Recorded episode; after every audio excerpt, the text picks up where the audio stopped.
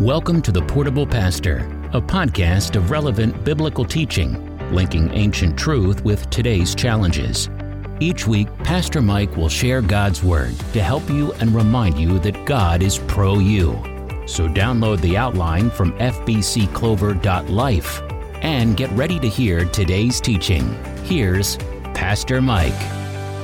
Well, hello, everyone. Welcome back to the podcast. This is Mike Stafford, the Portable Pastor, coming to you with another teaching from God's Word from the Clover Blue Gray office. It looks like it's going to be a beautiful day outside, and I want to bring you some more of God's Word today. So take your Bibles and turn to Matthew chapter 8. We'll be looking in verses 5 through 13. Now, last week, we read about a healing incident that Jesus had with a, a man who was suffering from leprosy.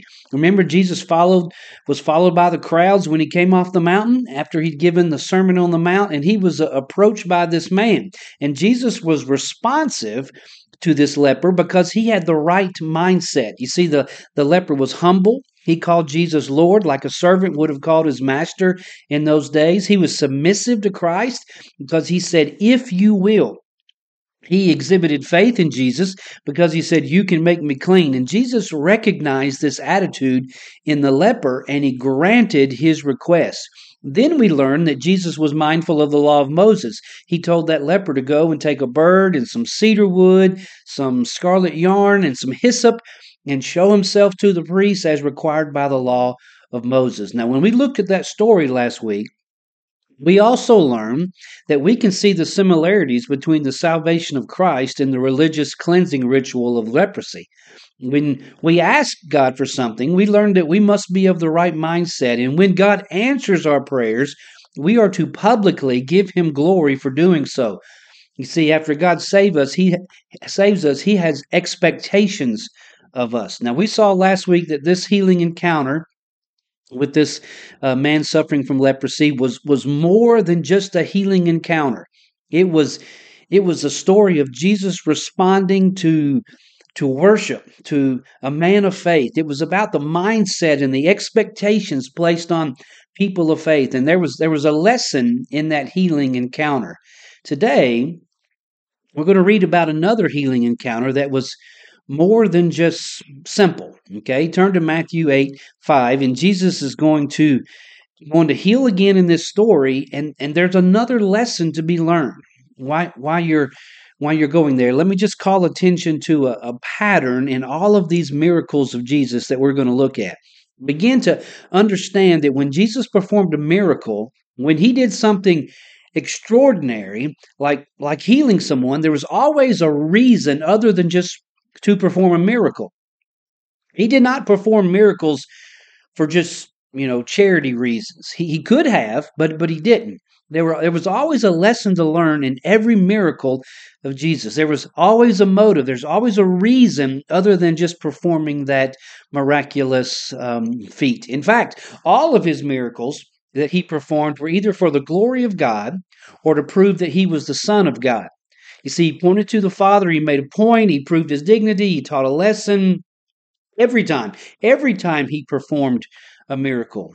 When we begin to see this pattern, we realize that when our requests are not answered in the way we want them to be, it's not because Jesus is not listening. It's not because he doesn't care. It's because Jesus always has reasons for performing or not performing miracles. It's not about what we want. It it's about what's best for everyone involved. So the story we will see today is is no different. Now look at verses 5 through 13 with me. Excuse me. When he had entered Capernaum, a centurion came forward to him, appealing to him, Lord, my servant is lying paralyzed at home, suffering terribly. And he said to him, I will come and heal him. But the centurion replied, Lord, I'm not worthy of you coming under my roof, but only say the word, and my servant will be healed. For I too am a man under authority, with soldiers under me. And I say to one, Go, and he goes, and to another, Come, and he comes, and to my servant, Do this, and he does it. When Jesus heard this, he marveled. And he said to those who followed him, Truly I tell you, with no one in Israel have I found such faith.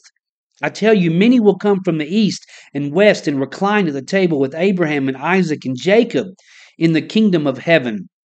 while the sons of the kingdom will be thrown into utter darkness. In that place there will be weeping and gnashing of teeth. And to the centurion, Jesus said, Go, let it be done for you as you have believed. And the servant was healed at that very moment.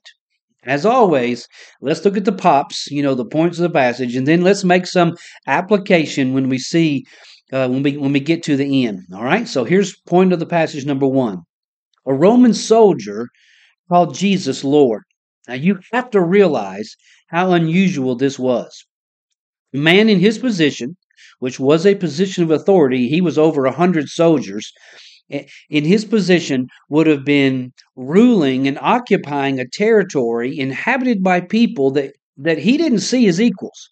Most centurions were promoted to that rank after mm, 15 to 20 years of service and service in war or or you know occupation away from their family in foreign places. This this were these things made these men hard. They were hardened men. They were rough men. They had to be heartless men I read about one named Lucilius. He was nickname was Cedo Alteram, which means fetch me another, because he, he regularly broke his cane over a soldier's back. You see, in battle, centurions always found themselves on the front line. They were expected to be the most courageous, rallying the troops and, and getting them prepared for, for brutal fighting. And they had they had the authority to execute anyone under their command that they thought was a coward. And so this centurion, this hardened, mean, angry man, came up to Jesus.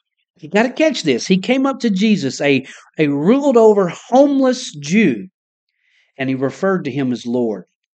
That word Lord is the same word that the leopard used to refer to Jesus, kurios. Remember, that word means owner, the person in control, that the title that a servant would use when they refer to their master. You talk about humility, and coming to Jesus with the right mindset. This approach to Jesus was completely contrary to his, his usual attitude. So he came to Jesus submissive. He came to him humble. That was very rare. The centurion called him Lord. Second point of this passage is that an outsider had faith in Jesus. What did Jesus say in verse 10? Truly I tell you, with no one in Israel have I found such faith. You see, Jesus came to his own. Remember John 1? We just read it on Christmas Day. He came into his own. His own did not receive him. Jesus came to the Jews first. In Matthew 15, Jesus was approached by a, a Canaanite woman whose daughter was possessed by a demon. And, and she wanted her daughter healed. What did Jesus say to that woman? I was sent only to the lost sheep of the house of Israel. You see, he had full intentions of just ministering to the Jews. Now he later he later uh, healed her daughter because of the mother's insistent, I mean insistent faith. But initially he only wanted to work. He wanted to limit his work to the Jews. Jesus said, Jesus said that because Israel was waiting for their, their promised Messiah. Jesus thought, I have to prove to them I'm I'm their Messiah. So he really wanted to focus on the Jews, but he clearly he clearly had intentions of reaching out to everyone. Now, before Jesus ascended into heaven, he told his disciples to go to all the world. Remember that? Even then, even then it took his disciples a while to realize that the message of salvation was for everyone. They should have known. I mean, Jesus reached out to outsiders in this passage and others all, all over the all over the gospels. But they still assumed it was only for them that he came. So the point is that so many people in Israel would reject him, and this centurion, this outsider, would not. An outsider had faith in Jesus. The third pop is this Jesus shocked the chosen nation. In verse 11, this is what he said that totally just upended them. I tell you, many will come from the east and the west and recline at the day, at the table with Abraham, Isaac, and Jacob in the kingdom of heaven, while the sons of the kingdom will be thrown into outer darkness. Oh, the Jews, they were such an exclusive people. They, they thought they were the stuff. Only, only Jews could belong to God. Only Jews would see the kingdom and reign with Christ. Uh, and up to that point, that was the teaching, but that was wrong. Jesus was changing this. This was just another reason for the religious Jews to hate Jesus. You see, foreigners eating with Abraham, Isaac, and Jacob in the kingdom of God, that, that was crazy talk. And not only that, but Jews would be thrown out they would not be included. Now that was just an insult. Okay, so Jesus shocked the chosen nation. One final point of this passage is that belief in Jesus had a real effect. The centurion believed that Jesus could heal his servant. He professed that. He came with the right mindset. Jesus needed to teach another lesson to the Jews, and so he was he was um, agreeable to this mindset. What does he say in verse thirteen? Go, let it be done for you as as you have believed. And the servant was healed at that very moment. Centurion didn't even make it home, and the servant was already healed. Jesus healed him from afar. He he was just willing to do so. He could have he could have said, just like he said to the leper, I will. Okay, you see, belief in Jesus is powerful. It's power enough to instill courage in us. It's powerful enough to promote humility. It's powerful enough to save. And yeah, it's, it's powerful enough to heal. G- belief in Jesus had a real effect. Now, how does that translate to today? What does this have to do with us? Well, one, it, it should compel us to witness to everyone. I mean, we, we don't just rely on this passage for motivation to do this. The Great Commission compels us to do this too. Remember Matthew 28 Go therefore and make disciples of all nations, baptizing them in the name of the Father and the Son and the Holy Spirit. You see, we servants, we don't get to pick and choose times and places to carry out the Master's command. But we don't, we don't get to do it. We don't even get to pick and choose the people with whom we're going to share our faith. Jesus tells us that as we go through our lives, we are to tell people the good news of the gospel of salvation. And we might talk ourselves out of doing this when we see a, a, rugged nature in someone's life. But we can't assume that someone will reject Christ. Don't ever assume that someone will reject Christ. You see, the disciples of Jesus would have never chosen to share their faith with that Roman soldier. They would have never done that. If Christ did not give the, the sweeping command of the Great Commission, they wouldn't even gone outside of Israel. I'll tell you what, the next time you're at the beach and you see a, a, a, member of a biker gang or you see some drunkard on the strip, don't assume they will never accept Christ. The Holy Spirit may already be working in their hearts. They might just be primed for salvation. Don't assume someone will reject Christ. This centurion, who had every reason to, accepted him and believed in him. So, witness to everyone, to everyone. The second application for us is to have a salvation conversation with people you think are saved. In this country, especially in the South, it, it's easy to confuse niceness with faith or simple moral living with true righteousness, or even a connection to a church with salvation.